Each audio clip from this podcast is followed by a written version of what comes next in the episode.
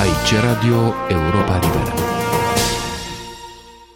În 1985, Radio Europa Liberă a difuzat un lung interviu cu Imre Tot, filozof și istoric al științei. Petru Crețea, care și traduce volumul Palimpsest, scrie în prefața acestei cărți că Imre Tot seamănă cu Paul Newman, că este un aristocrat fermecător și paradoxal, așezat la răspântia dintre etnii, limbaje, competențe. Aristocrat discret, tot s-a prăpădit în 2010, înainte să apară în România cu tremurătorul său eseu A fi evreu după Holocaust, publicat de editura Humanitas în 2015 și dialogul cu Peter Vardi, intitulat În viață sunt lucruri care nu se fac și care totuși se fac, apărut un an mai târziu la aceeași editură. Gabriel Liceanu îi face în prefața acestei ultime cărți un portret în tușe subtile fostului său profesor. Cităm. Părea că nu mai aparține niciunui timp și niciunui loc. Devenise un duh, un duh de obediență hegeliană, curios să urmărească la nesfârșit triumful spiritului lumii, înălțat de fiecare dată pe nimicirea manifestărilor sale trecătoare, care avuseseră imprudența să revendice de partea lor câte un adevăr absolut.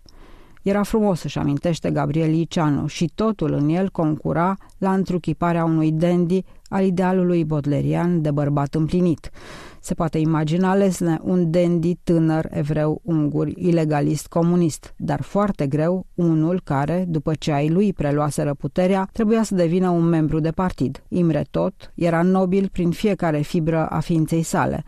Aducea când a prinț florentin, când a umanist olandez, când aristocrat care, întors de la vânătoare, întinde mâna încă înmănușată după cupa de șampanie. Însă ar fi fost imposibil să ți-l imaginezi ținând un discurs în fața maselor proletare dintr-o uzină.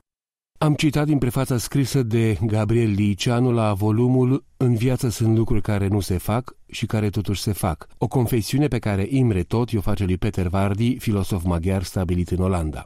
Liceanu, care i-a fost student lui tot, își mai amintește de papionul vișiniu putret pe care acesta îl purta în fiecare zi, fie cu un sacou gri poavră, fie cu unul bleu marin, într-o perioadă în care adoptarea unui stil de acest fel însemna o formă de revoltă, o violare a tabuurilor socialiste, în orice caz o formă de nesupunere.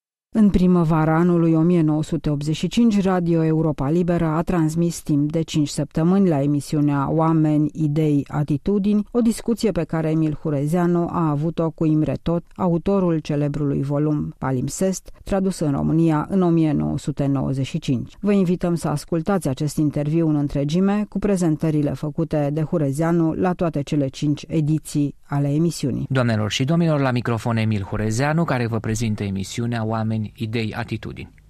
În această sâmbătă și în următoarele 4-5 emisiuni veți asculta o amplă convorbire pe care am avut-o în urmă cu câteva săptămâni cu profesorul german originar din România, Imre Tot. Domnia sa predă istoria științei ca profesor ordinarius, cum se spune aici, profesor titular, șef de catedră la noi, la Universitatea din Regensburg, în Bavaria, și este un cunoscut savant de notorietate mondială în domeniul său. S-a stabilit în Germania Occidentală în 1969. Născut la satul mare în 1921 într-o familie de evrei unguri, Imre tot intră de tânăr în ceea ce se numește activitatea revoluționară, devenind comunist la doar 16 ani. Pentru activitate subversivă comunistă este condamnat la 8 ani închisoare de regimul Antonescu, avea doar 18 ani, iar apoi, după dictatul de la Viena, tot pentru activitate subversivă, împrăști manifeste comuniste în limba maghiară care condamnau dictatul, cerând retrocedarea Ardealului de nord României, este condamnat din nou, de data aceasta de hortiști, la șase ani închisoare.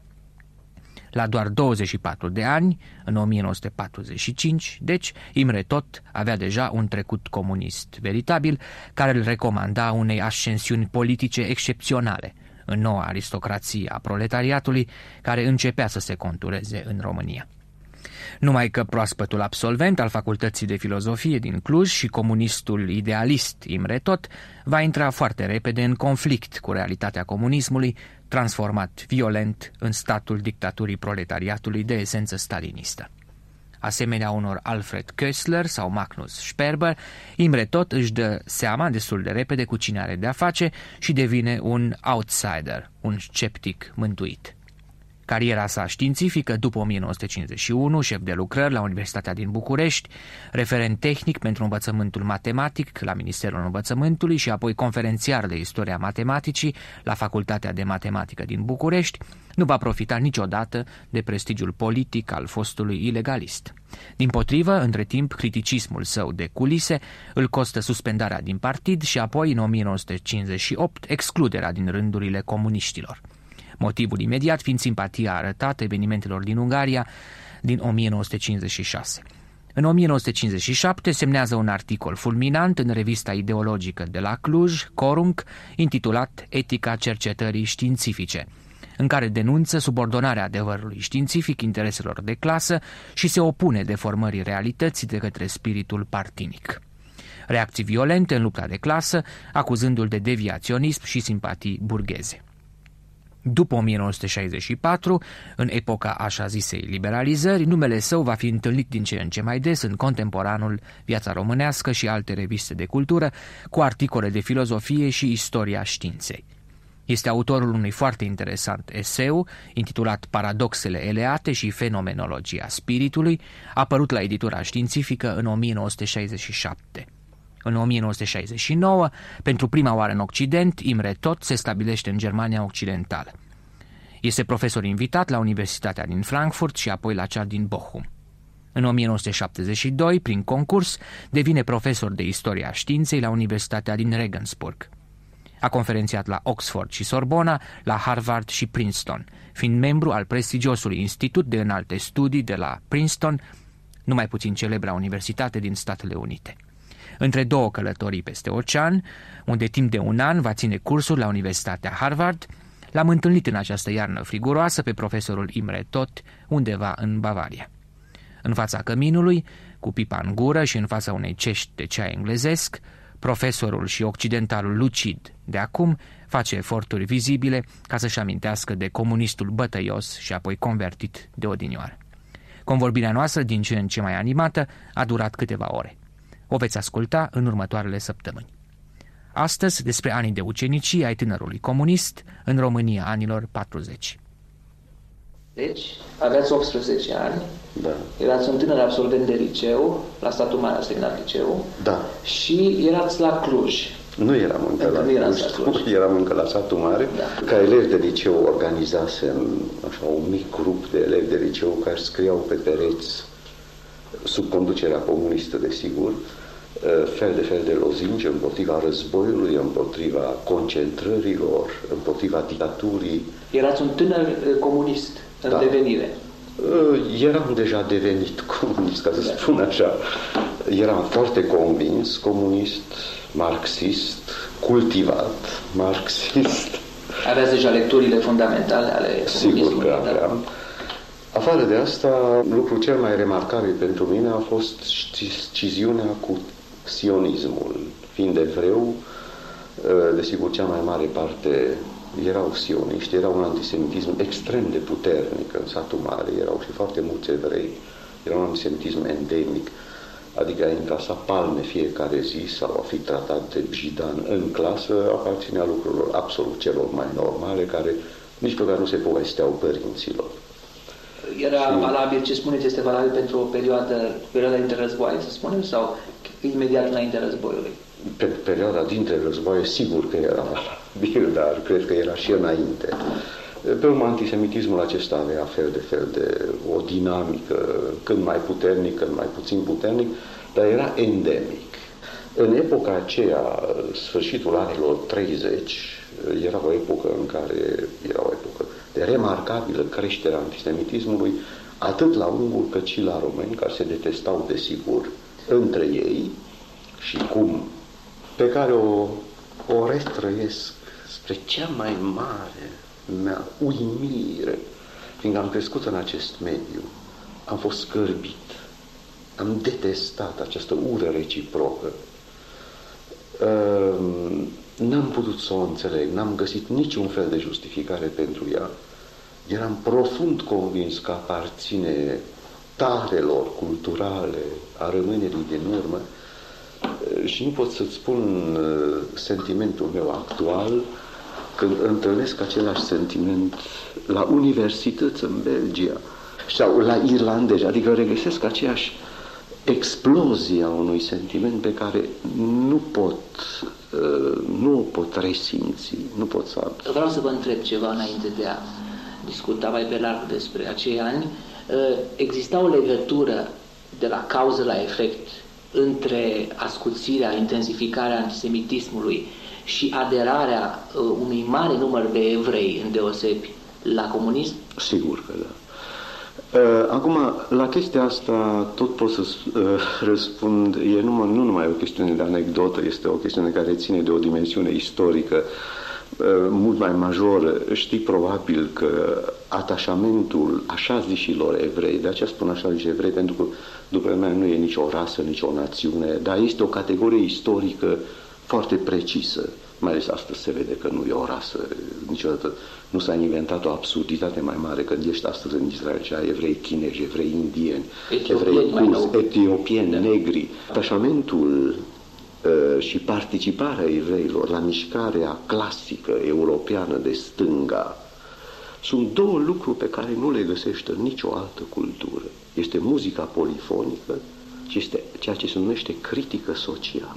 Participarea intelectualilor evrei la elaborarea acestei critici sociale a fost, bătea la ochi, a fost impresionant de mare. Nu erau numai evrei, dar participarea lor a fost foarte masivă. De aceea e observația pe care vreau să o fac la ceea ce m-ai întrebat. Desigur, apariția fascismului și antisemitismului oficial a accentuat încă acest proces, dar e vorba numai de intensificarea unui proces care era un proces istoric în Rusia, în Polonia, în Germania, în Austria, peste tot. Poate cu excepția României, nu știu, că în România, foarte curios că această idee, această dimensiune social-politică a fost reprezentată, după părerea mea, în toată cultura românească, poate de un singur român, și care oficial este foarte recunoscut, dar totuși n-a avut niciodată nici un ascendent asupra culturii românesc, se cheamă Nicolae Băcescu.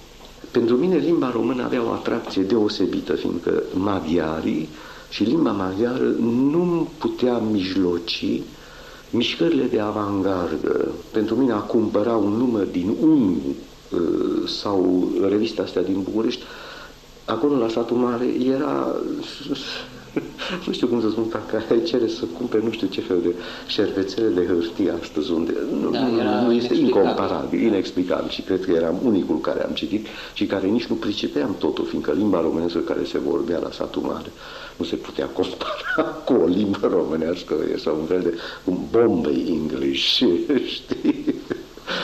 Dar, în, în orice caz, asta era situația. Și îți spun de aceea, remarca mea privea că acest atașament al evreilor pentru ideile de stânga și pentru marxismul nu era de dată recentă. Sigur că s-a intensificat, în același timp însă era vorba nu numai de o intensificare a acestuia, ci de o nouă problematică, apariția sionismului și de o decizie și de o alegere. Și această problemă a umplut 24 de ore din zilele noastre de discuție care trecea prin familie, adică sora mea era sionistă și eu am început puțin ca sionist. Să ne ocupăm puțin de momentul uh, dictatului de la Viena, da. așa cum la Deci întâi a venit la această decizie pentru mine, care a fost o decizie existențială și m-a luat foarte mult. Deci opțiunea mea a fost pentru asta, îmi pare rău că... Pentru comunism. Aceste, pentru comunism, desigur. Da, aveați 18 ani. Atunci aveam încă 16, 16, 18 am avut mai târziu.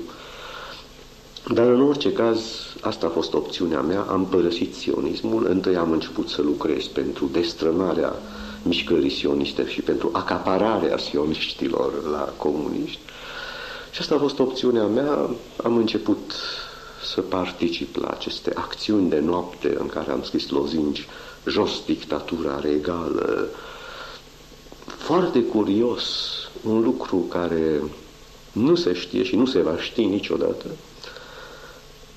Eu atunci, ca copil, încă nu am realizat, de exemplu, că regele Carol de atunci era de fapt unicul antifascist care a avut curajul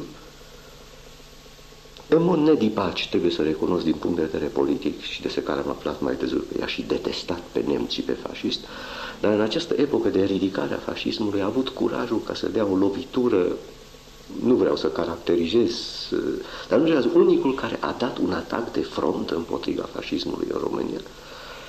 Și împotriva căruia eu scriam din foarte convins, jos banditul Carol, jos dictatura regală și în același timp știm încă ca copil că erau apropieri între legionari, pentru care Carol era dușmanul numărul întâi, că erau apropieri politice pe plan local, pe plan central, nu pot să spun, dar erau apropieri între legionari și între Partidul Comunist pe tema uh, luptei împotriva dictaturii regale. Tovarăși de atunci care au fost în închisoare vorbeau de Zelea Codreanu, de exemplu, ca de un tip foarte simpatic. Tovarăși comuniști. Tovarăși da. comuniști, de aceea accentuez cuvântul da, da. de tovarăși. Da. Și, în general, nu a durat probabil prea mult, dar era o epocă în care exista un fel de cochetărie reciprocă între legionari și comuniști împotriva regelui Carol, care, după părerea mea, de mai târziu, acum lăsând la o parte accentele personale, era într-adevăr o greșeală politică fundamentală care aparține aceluiași capitol de greșeli ca atitudinea lui Stalin împotriva frontului popular din 36, înțelegerea cu socialdemocrații. Și și atunci, în această perioadă, încă socialdemocrații erau pentru noi comuniștii dușmanii numărul unu. Cum arăta partidul atunci? Asta e greu de spus, fiindcă întâi am fost copil. Ați avut prima dată, l-ați cunoscut din, dintr-o perspectivă, cum se spun, a tânărului care aderă la o care mișcare revoluționară, și suflet, să zic așa. La o mișcare, sigur că am fost și eu dintre, la o mișcare mai mult decât revoluționară. Vreau să spun structurile lui, vreau uh, necunoscute. Absolut necunoscute și nici nu mă interesau. Ele existau? Exista o, exista o organizație foarte severă, conspirativă, în celule, cu secrete. Ă, oamenii pe care i-am cunoscut eu, contactele mele, am avut atunci și pentru cea mai mare parte am păstrat și până acum o admirație aproape nelimitată. Ă, pentru că erau timpuri grele oricum, unii erau muncitori români, era unul ă, necesita foarte multe calități personale, de abnegație, de curaj, uh, oameni care erau coruptibili și care nu s-au lăsat corupți. Uh, am auzit și atunci deja de intrigi, dar nici nu mă interesa, nu, mă, nu le acordam nicio atenție. Fiindcă, de ce îmi dau seama mai târziu, am auzit de procesele trotschiste, de exemplu, toate acestea.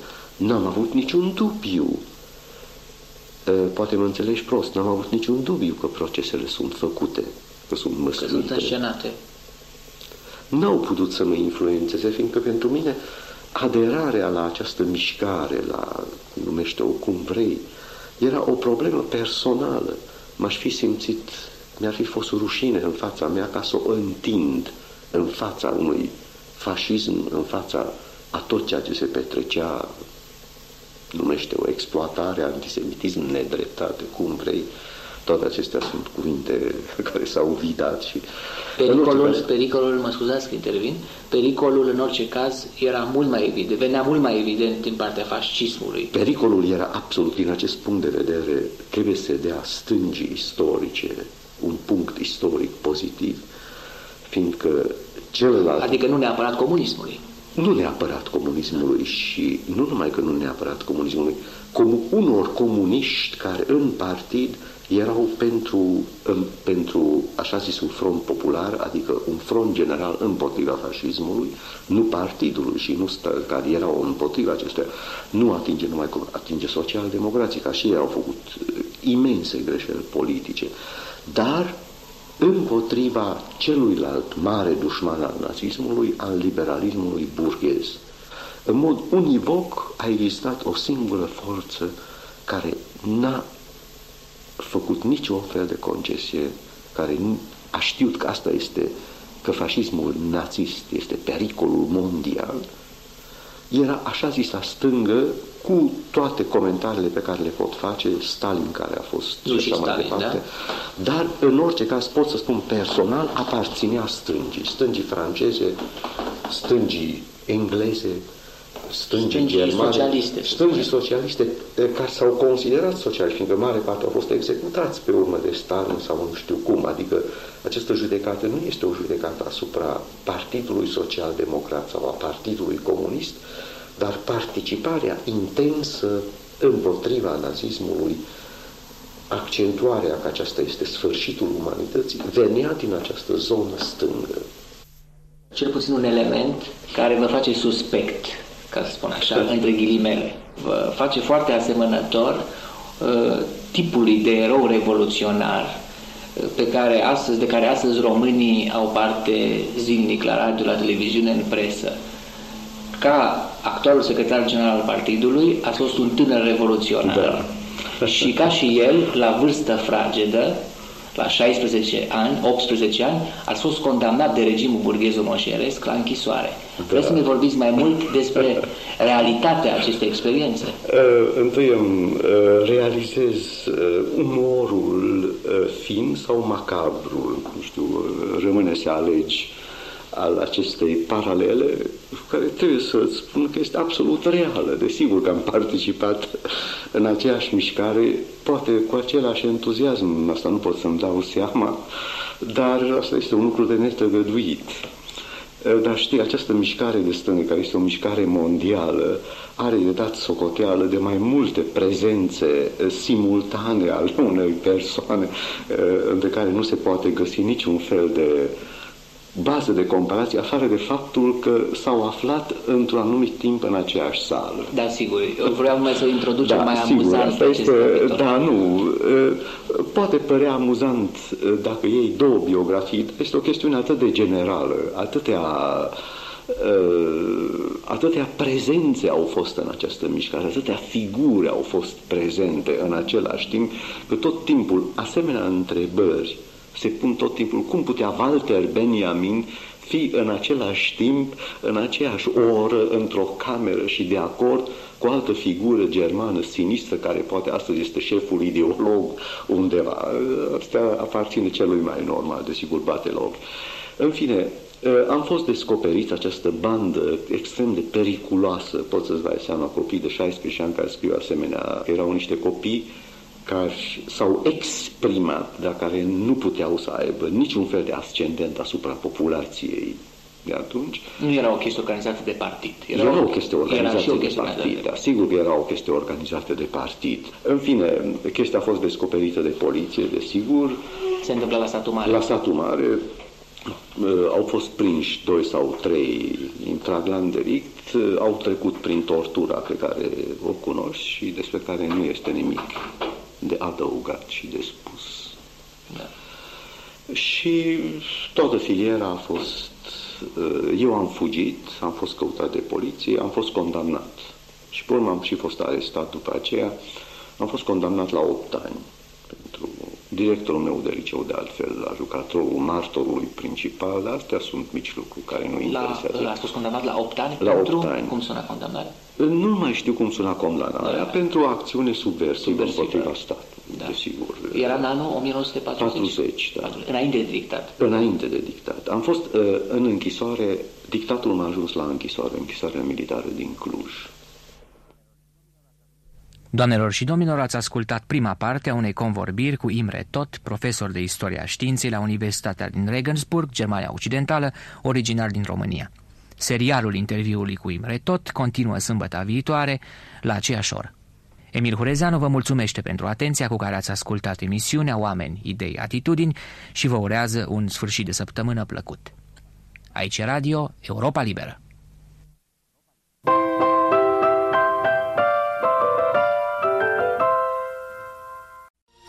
Aici Radio Europa Liberă.